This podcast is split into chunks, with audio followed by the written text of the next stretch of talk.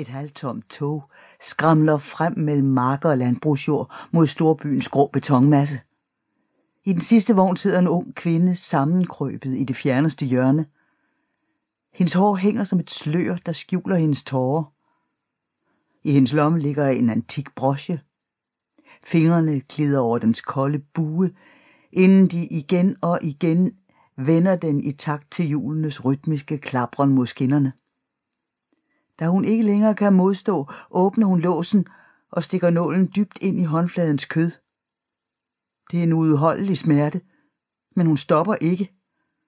Hun trykker nålen dybere ind, til det varme blod strømmer ned over hendes håndled og drypper højryg ned på togvognens gulv. Til sidst rykker det i toget, og farten mindskes.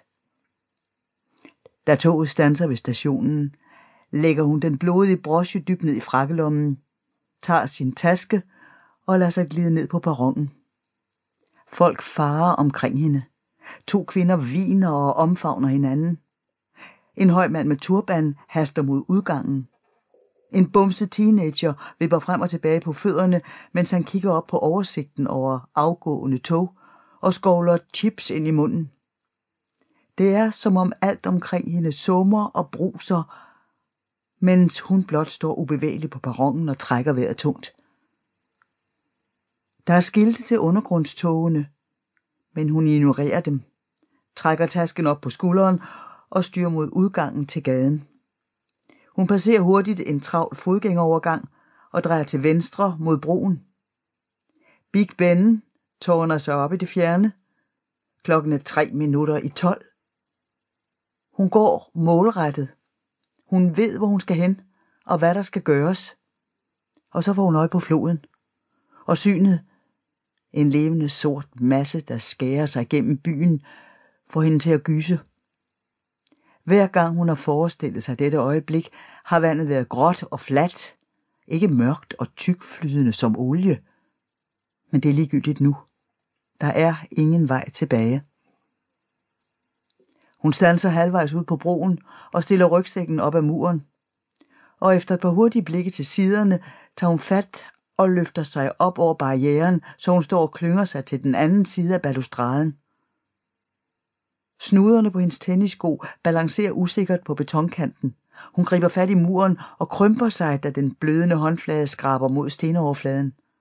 Så vrider hun sig rundt og står med ansigtet mod vandet nedenfor. Vinden river i hendes hår. Pisker det over ansigtet og får det til at svide i hendes øjne, så de varme tårer kommer frem. Hun blikker dem bort. Hey! Hun hører et råb bag sig. Hey, hvad laver du? Hun findes ikke længere i verden. Hun fokuserer på et hav af grå bygninger i horisonten, tager en sidste dyb indånding og slipper balustraden, og hun falder, falder, falder. Den sidste luft, der er tilbage i hendes lunger, slås ud af det iskolde vand. Hun undertrykker trangen til at sparke og kæmpe, og overgiver sig i stedet til det blæksorte mørke. Lader vægten af tøjet trække hende sten tungt mod bunden. Da Big Ben slår 12, er hun væk. Forsvundet i de mudrede dybder under broen. Dora. I dag. Det er sent, da Dorte kommer hjem. Hun åbner den tunge jerndør til den gamle knappefabrik og går de tre etager op til lejligheden.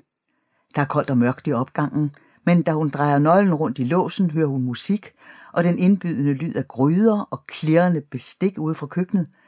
Skat, jeg er hjemme, råber hun og lader skoene, der er ved at tage livet af hende, glide af og sparker dem over i en stadig voksende bunke fodtøj ved siden af hoveddøren. En våd snude og et par store brune øjne kommer til syne bag den slitte lædersofa, fuldt af en lang lovrende hale. Hej, Gomli, siger hun og klapper hunden kærligt på rumpen. Travl dag?